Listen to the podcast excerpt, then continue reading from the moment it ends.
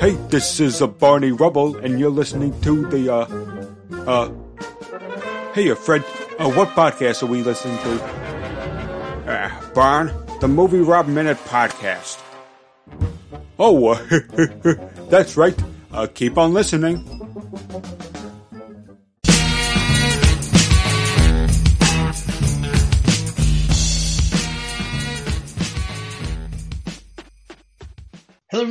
Welcome to minute 82 of season three of MovieRob Minute, the daily podcast where we yippee our way through the 1988 Bruce Willis action flick Die Hard, one minute at a time. I'm Rob, and joining me once again today is John from the Dirty Harry Minute. Welcome back, J-Bam. Thank you, Rob, for having me yet again for this great podcast you have. Thank you. Well, I needed someone to be able to, to break down the, the, the components of a Twinkie, so I figured you would be the perfect person for that. Considering they've only been in this country for about 10 years and mostly in discount discount stores, sure, I can bring a lot of information. Well, I hope they haven't been sitting on the shelf for 10 years. No, I hope not.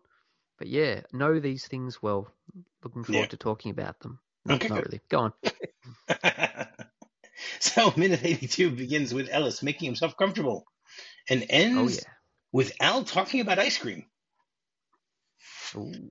So y- yesterday's minute was was very Ellis uh, heavy, and you know we, we get to see Ellis for a few seconds in this minute, but we will continue with uh, the the snowball that Ellis has uh, begun. we talked about yesterday the fact that that Ellis pretty much uh, had had a lot of goal with the way that he was talking and referring to to Hans and patting him on the shoulder, patting patting uh, Carl on the shoulder and stuff like that. And then he sits down and makes himself comfortable in in what looks like a very comfortable chair, I must say. You know, this is this is the type of chair that Holly has for whoever she's having meetings with. You know, that the brown Mm. it it looks pretty comfortable. Does his posture look comfortable? No, no, he's he's at a very strange angle with the way that that, that he sits down there. Um, so I, I'm And do you think Holly has um had him in the office many times, had to endure him laying lying there on the couch on the seat many times? I believe so because based on everything? based on what we saw from the the first I think week or maybe it was the second week, you know, when he's following her around, he is definitely um harassing her. Mm. You know, nowadays uh if if we mentioned this back then, if he were to act now the way that he acts here, um I think he would have been fired m- many many months ago. Mm. for you know no not not a very uh, smart way to to act in the workplace Yeah, I'll say. Yeah. So basically the the the the punch of everything that Ellis was saying yesterday only comes in the first few seconds of this minute where he says I can give him to you. So Hans is, was waiting the whole time to find out what it is that that Ellis is offering. And Ellis is offering to to to give him John that poison pill. He sits down very confident. Even though he doesn't look comfortable it doesn't look like he's sitting in a comfortable pose. He's still very confident. He's smiling. He's chuckling you know he, he smiles uh, uh, what I, what I would say he looks devilishly the way that he smiles here Have you listened to him on headphones? The way he his mouth sounds. um, yeah I had them turned up, and it's just ugh. the arrogance of a man with a cocaine dry mouth, and yes yeah,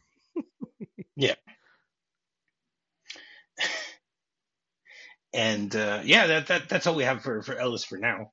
We'll have to we'll have to wait. He he'll be back uh, later in the week, maybe tomorrow. I think he's back, and then we, we get another outside shot of the Nakatomi building. Mhm. You know, you hear the sounds of sirens and stuff like that, and then we hear over the You radio. McClane. And then we hear McClane over the radio say, "Oh God!" And immediately, both Al and the young cop next to him, played by uh, Anthony Peck, who I mentioned this earlier, is in uh, Die Hard Three as a different character. You know, he he said. Um, so Al takes the radio and goes, "Roy, Roy, you all right? he goes, just trying to fire down a thousand thousand year old Twinkie. Now, uh, once again, the idea of communicating between the, the, the idea of having Al and John communicate via this radio, I, I understand that that's the only way that they can communicate. But why does John need to push the radio button uh, when he's eating a thousand year old Twinkie? You're like, what does he gain from he- that? Is he trying to gain sympathy from somebody, even from Hans? I mean, he knows Hans can hear everything. This is a party line. So, like, what's Well, what's the point besides be, besides that they needed in the script in order to start this conversation between the two of them? Well, exactly. You've nailed it on the head there. It's just, it's just a segue. Um, and was it just me, or it really, it really sounded like McClane was, you know, having sort of a sex, or it was a bit of an orga- It was too orgasmic, I think, for McClane to, for McClane to really care about food. He doesn't strike me as that Yeah. sort of a person. Yeah, yeah, I agree. I think it's, he he's uh, overcompensating here. he Mm. it, it the way that he says it sounds like he's looking for sympathy, and whether he is or isn't, we don't know. We'll never know. But it, it sounds as if he's asking for sympathy. but it is it is a great way to get the two of them to start talking. I love the fact that Al's response you can hear that there's genuine concern in his voice. Yeah. You know, and then you know he mentions the fact that he's trying to to fire down a thousand year old Twinkie, and then he actually spits. Like we can hear him spit. Ugh. So Not as bad as Alice's. Not as bad as Alice's uh, sound. Yuck. that's true, but like I- I'm trying to think, what is he spitting out? You know, if he's because he's still eating the Twinkie. Did, Yeah. did he is he is he spitting out like part of the wrapper or something like that? You know that he used the wrapper. You know, you use his teeth to open the wrap to to rip open the wrapper or something like that. I Good point. Has he managed to has he managed to somehow slurp down the whatever that white gooey filling is and, and spat out the yellow?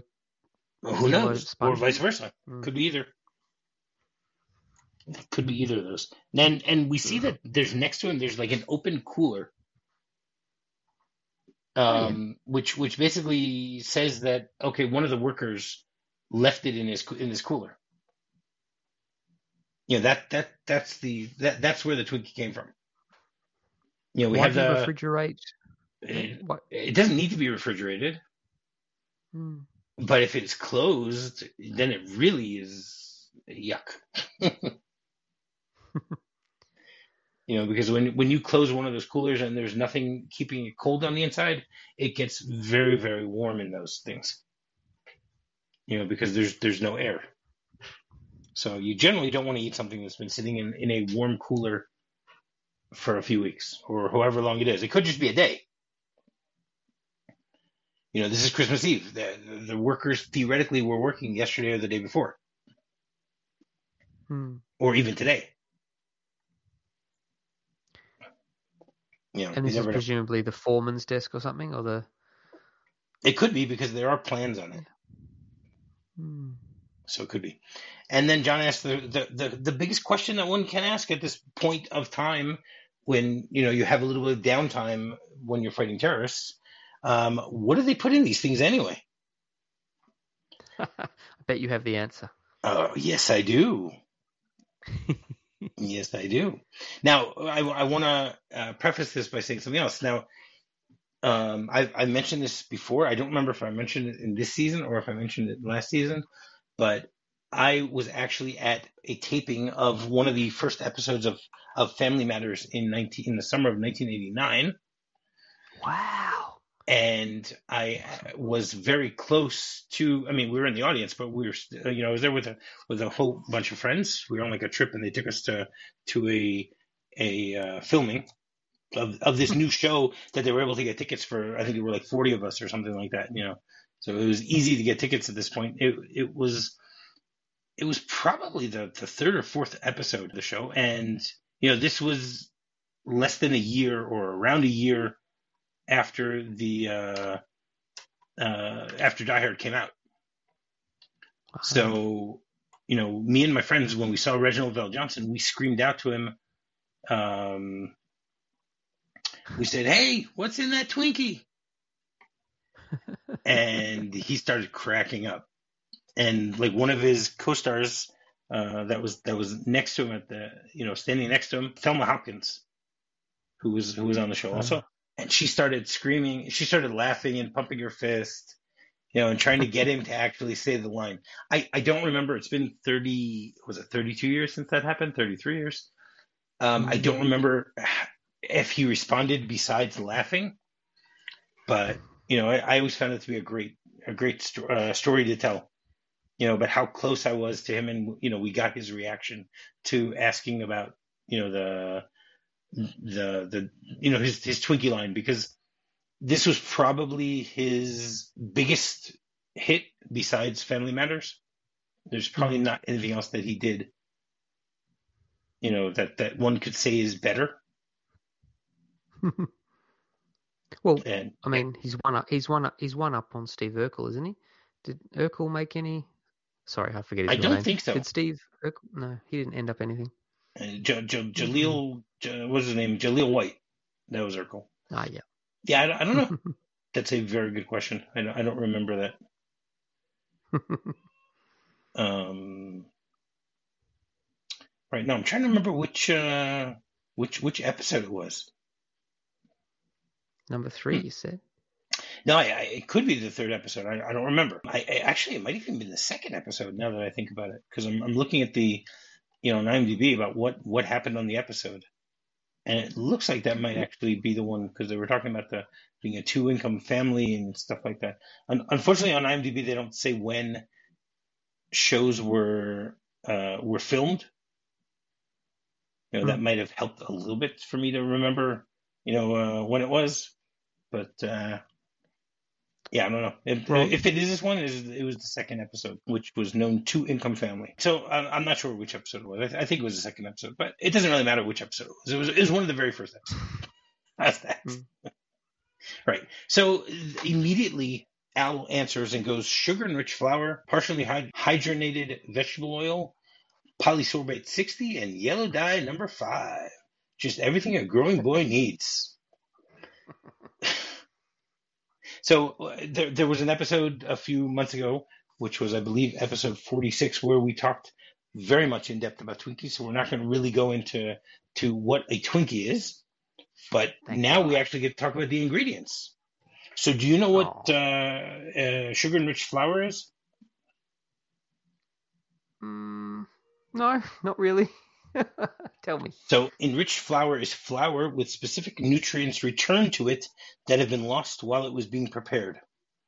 Okay, these these uh, nutrients include iron and vitamin B, which include uh, uh, folic acid, riboflavin, ni- niacin, uh, sometimes calcium might be added to, to it.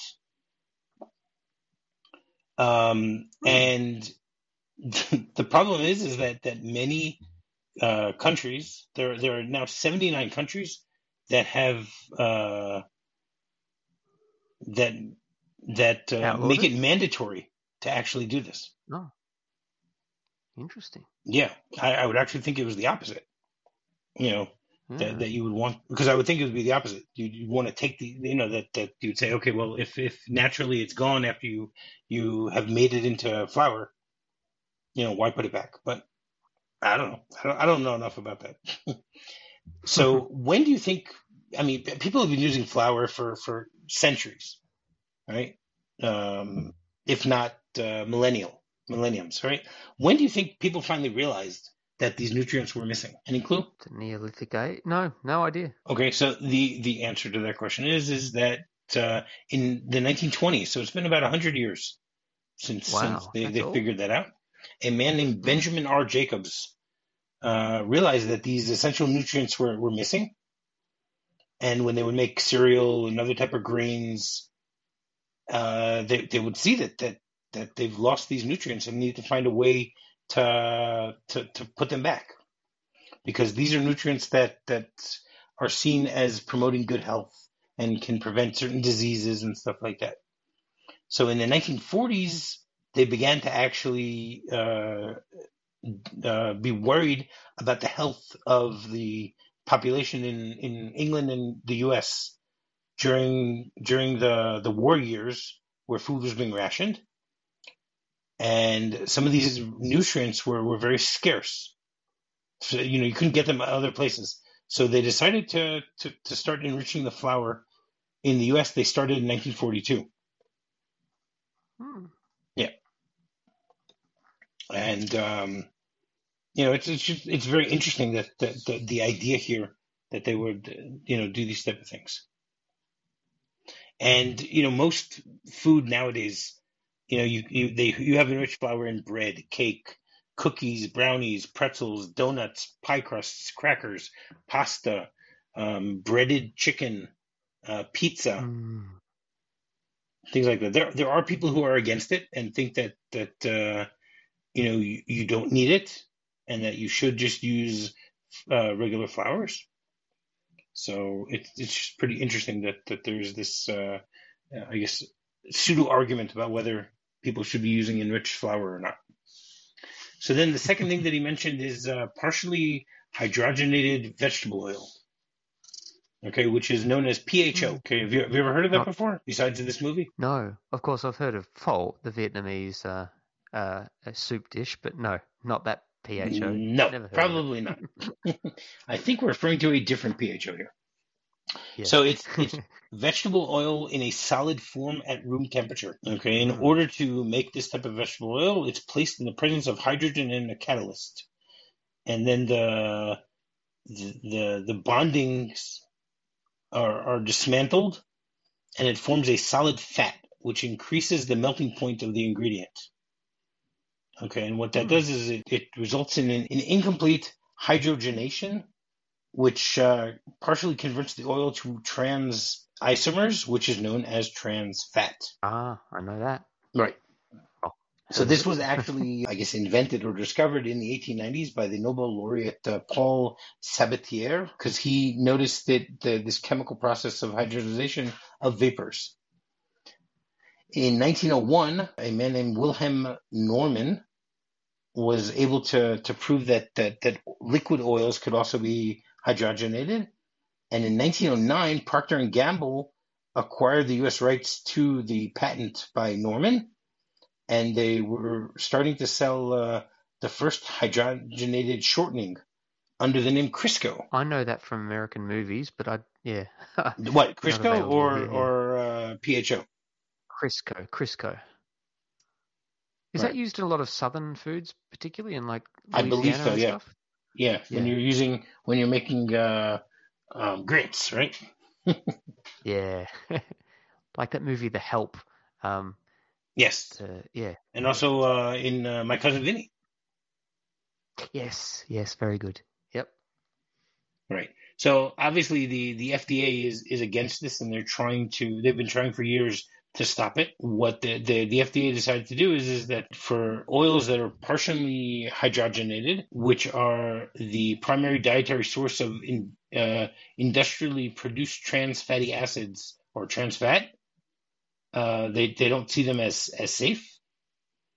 Mm. So they they have been trying to stop them for, for, for many years. Uh, not as successful as they want to be. How's that? Look, it's giving it's giving John McClane the sustenance and the energy he needs at the right moment. So give, lay yeah. off it, man. Give give Twinkies a break here. That's true. Okay, now what do you know about polysorbates? Polysorbates. I know poly is a Greek word meaning many, but uh, I don't know anything else. okay, so it's a uh, it's a food additive that comes from the reaction of, of sorbitan fatty acid with uh, ethylene oxide. Okay, they have a whole bunch of different numbers. There are there is polysorbate 20, 60, 65, 80. Right? The 60 and 80 are the most commonly used in food production, and they mm. are hmm. mostly used in baked goods and frozen desserts. And what they they are used for is they extend the shelf life, they improve the crumb color and strength, and they also increase volume of the you know when mm. you're hmm. making it which now now it makes sense as to why they're doing it. mm. so there you go, polysorbate 60. Now, the FDA, FDA also has issues with, with the, the polysorbates, right? Um, and, uh, you know, they they're, they they have restriction levels, and there are even countries that that that are not that, that don't approve people using the polysorbates. Okay, the Hmm. the acid number of using 60 or 80 has to be anywhere between zero and two, which I don't know enough about chemistry to tell you what that means. Uh, hopefully, there are people out there who understand chemistry and have have an idea. But uh, basically, um, that it go it, it has to fit in within the restrictions of the FDA in order for them to to to make them. Hmm. and it's it's related to flour weight and things like that. And then we, we get the the final ingredient, yellow dye number five, which has a real name. It's known as tartrazine. It's a synthetic lemon yellow dye, uh, primarily used in food coloring. It can also be known as uh, E102, Yellow 5, Yellow 5 Lake, Acid Yellow 23, Food Yellow 4, Trisodium. Okay, it's the most commonly used color all over the world, usually uh, mostly for, for yellow, obviously. And if you mix it mix it in with uh, with with a blue dye, you can get uh, various green shades, which they also use a lot in uh, various food products. and on St. Patrick's Day in the beer, I guess. Uh, yeah, could be. You Could haven't be. mentioned that yellow dye, yellow dye number five is most famous as the follow-up to Lou Bega's song "Mambo Number Five. Bit of trivia for you. Boom, boom. There you go.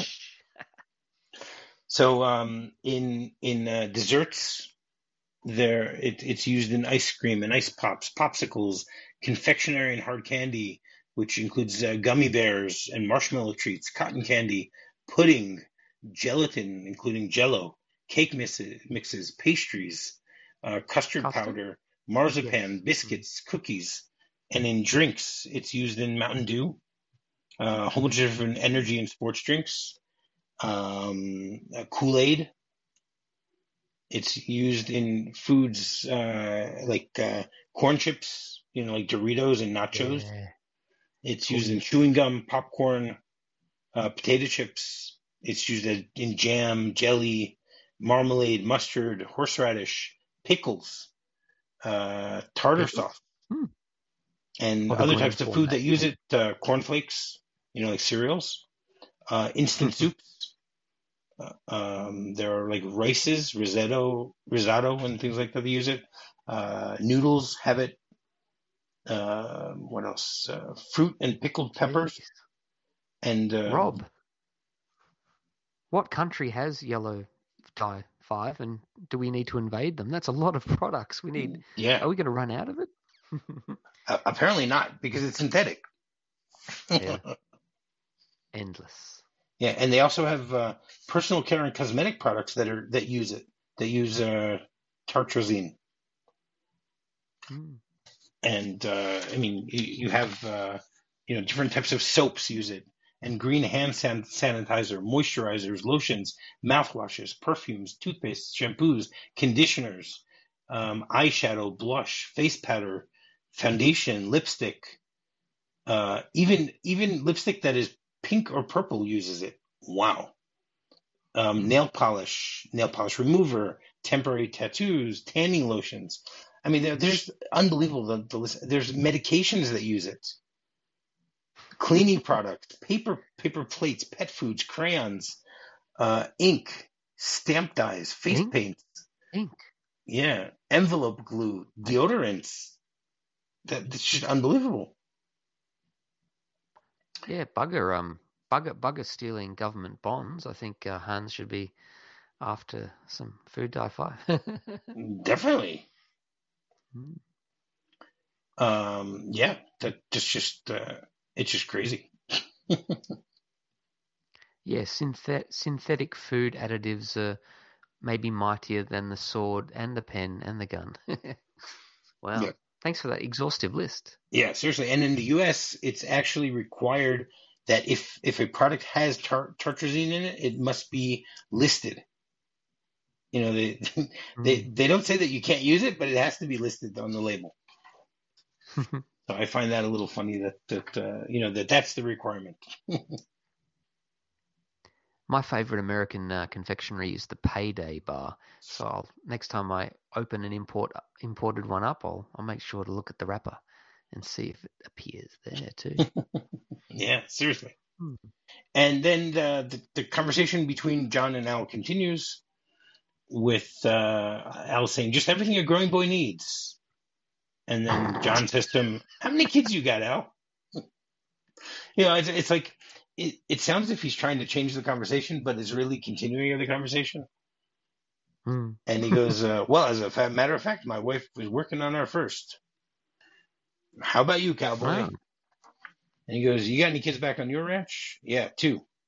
I sure hope I can see him swinging on a jungle gym with Al Jr. someday." Well, now that's a date, but uh, you, you gotta have to. You're gonna have to bring the ice cream. So first of all, it's funny that that Al says that you know all of these things are everything a growing boy needs. You know, we just we just went through the list of all of those things. Those those are mostly not things you want to eat. Hmm. They, they might taste good, but it sounds like they're they're more detrimental than than helpful. Yeah. And he doesn't have a kid yet. He says he's preparing for his first. He doesn't know. Well, I like the fact that he says his wife is working on his first. Eh, Right. eh, You know, does that is he implying that that someone else is helping her out and not him? Yeah. I suppose back in the eighties, you didn't have that. Um, everyone says we. You know, we are expecting. My hu- we are. del- you Right. know, that probably. Yeah. Does he look a bit too old to have his first child? Um. Well, yes and no. but- I mean, it's Hmm. You know you can't you can't really say Doesn't that matter that, a man. that a man you know there there are many uh, men in their 70s 80s and 90s that have kids for the first time i mean that's that's not Yeah. the issue i mean in the in the original novel the character is a much younger character okay how how old do you think reginald VelJohnson was when this movie came out in 1988 I'm terrible at this stuff. I'm so terrible. But I'd say is he forty two or three or something? he was 36 Oh, okay. So he's 36 when it came so out, which means he was yeah. 35 when it was filmed. okay, is is he? You know, maybe he was uh, focusing on his career, and it took him a while till he finally met his wife. I mean, there are, there are a lot of explanations that we can try and use here as to why, you know, he's only having his first child at the age of 36. But who knows? He he's yeah he's awesome. Both the the actor and the character. Yeah, So, yeah, um, for sure. Take back what I said, but yeah. No, you don't need to. You don't need to. it's a bit odd. I mean, I love I love how he continues with the cowboy theme the whole time. Yeah, that's Rob. That's what I learnt about this movie. I finally looked up Yippee Ki Mother Beep. I had no idea that was a from a TV show, right? Um, well, it was it was Yippee Yippee-ki-yay was from- was a Roy Rogers uh, Yeah. phrase. Yeah, we we, we discussed that a few few weeks ago. Ah, a cowboy TV show. Yeah, I mean, I don't know how readily available that was in the rest of the non-American world, but yeah. So, uh, yeah, it sort of made sense, I guess. It sounded something. Anyway, the, cowboy theme comes back a few times in the movie. Any kids back on the ranch? Yippee K.A. mother beep. and- Yeah. Exactly. He goes, "How about you, cowboy?" Like he refers to him as a Cowboy, cowboy. yeah. Yeah. You know, and and uh, what what's what's really funny is is that at the point when he asks, when Al asks John if he has any kids, we see John's face, and he still looks concerned about about giving away anything, any hints to his real identity. You know, oh, 'cause- really? because he knows that that I- that Hans could be listening. It's a party line. That's right. I mean, if you look at his face, you can see that he's hesitating to answer. Yeah. I thought that was more just his melancholy about how his marriage and fatherhood was going for him. That I didn't think about that. Yeah. Yeah. He conveys melancholy really well. He's he's actually a really fine actor, and um, you can see that in both these down moments and in the action, and when he's really animated. But yeah, he just yeah he, he conveys really well. I, that's why I said I thought it was more about him being sad about how his marriage, the status of it, rather than him worrying about Hans. But yeah, I take your point because he just acts so well. Yeah, and at this point, he also you see that he has taken out his wallet and he's looking at his picture of his kids. You know, His so he he is thinking about cut. them at this point. Yeah, his kid's got a bowl cut. I like that he's um he's sort of doing a bit of Dirty Harry there because he's got the tweed jacket with the the woolen blue underneath the cardigan, the what Yeah. they call the pullover. I don't know what you call them in America. Which, as you know, Harry Dirty Harry has the the red one, and so a bit Harry-esque for me. Yeah. Okay. And his son's got a bowl cut. anyway, go on. So he mentions that that you know he wants them swinging on the jungle gym with Al Jr. So do you know what a jungle gym is? Not really. It's just a swing set or something you find at a playground.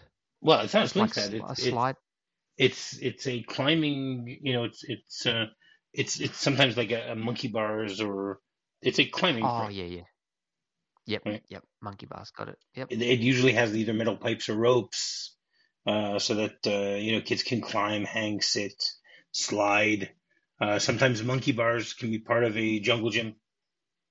You know, where you can hang in the air and swing from from bar to bar, and something like that. And in it actually, I found in Australian English, the term monkey bars is sometimes used to refer to the entire jungle gym.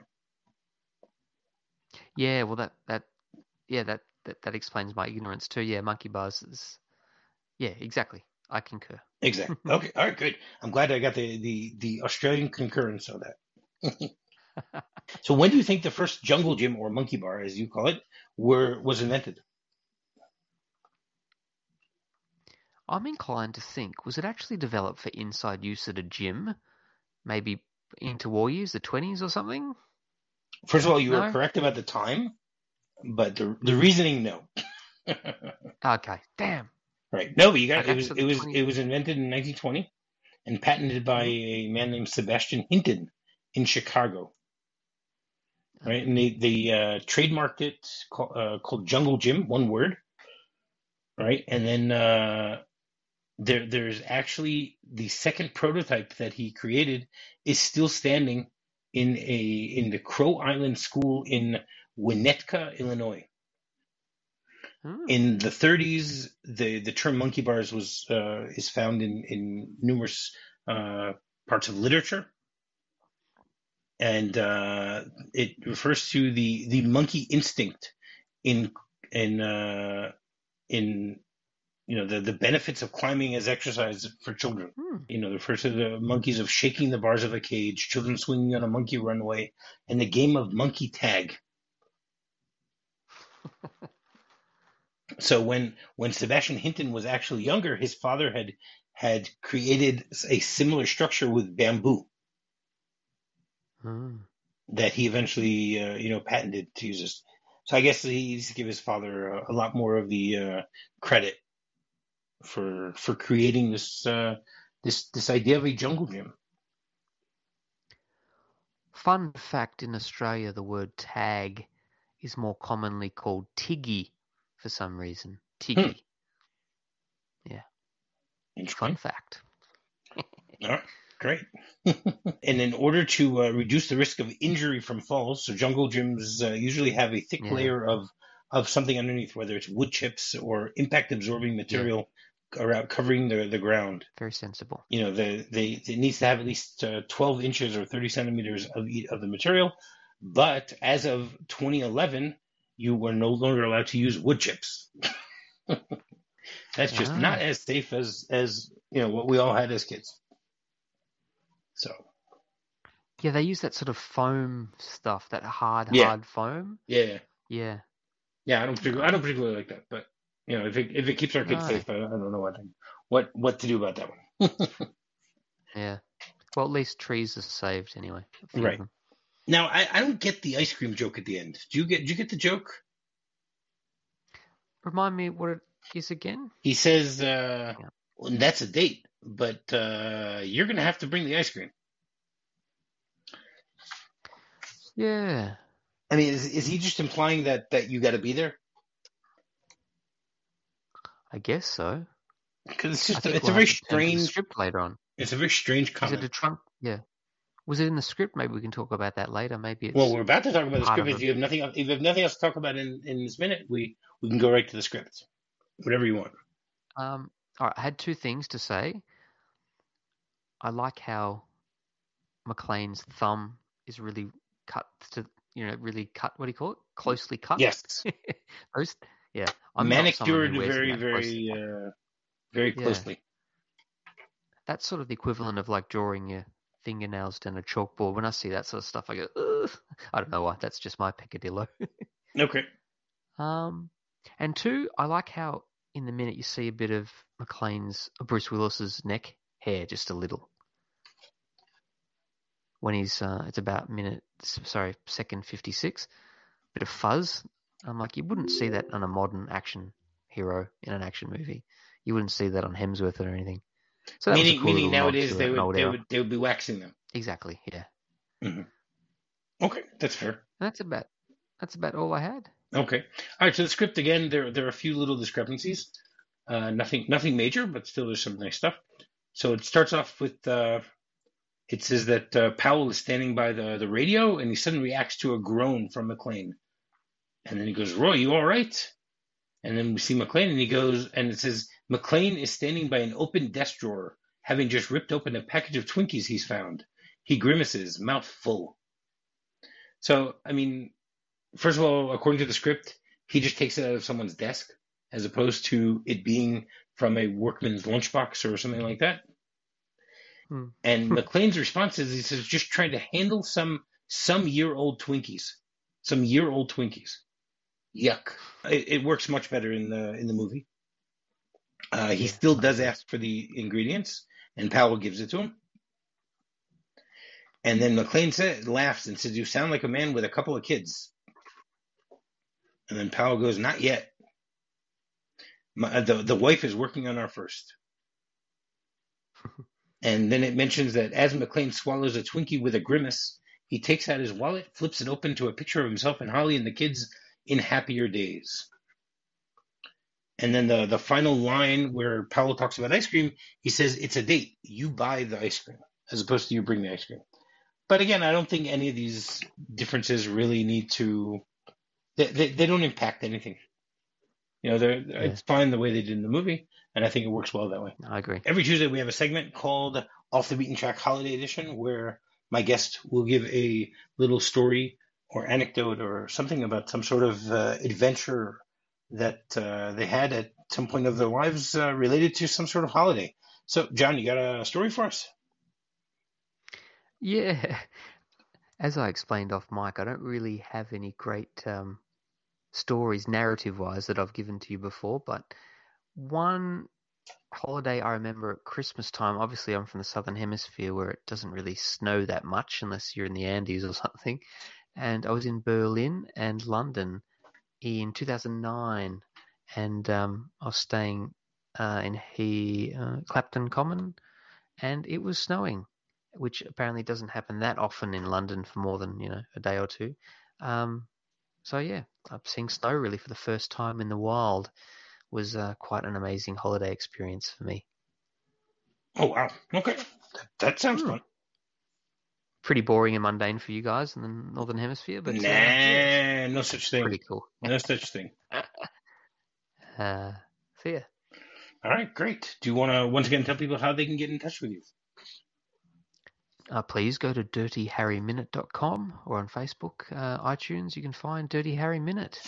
Uh, please download and enjoy. All right. And finding me is very simple. Just do a quick search for MovieRob Minute. You can find me on Facebook, you can find me on Twitter, and you can find me directly on my website, movierobminute.com. So, uh, John, you feel like uh, feeling lucky? You want to come back in tomorrow? Yes, punk. Yeah, I feel lucky. No, it's please. muck, not punk. Yeah, there you go. feeling lucky. feeling Schmuck. lucky schmuck. All right. So until tomorrow, yippee ki yay! Yippee ki yay!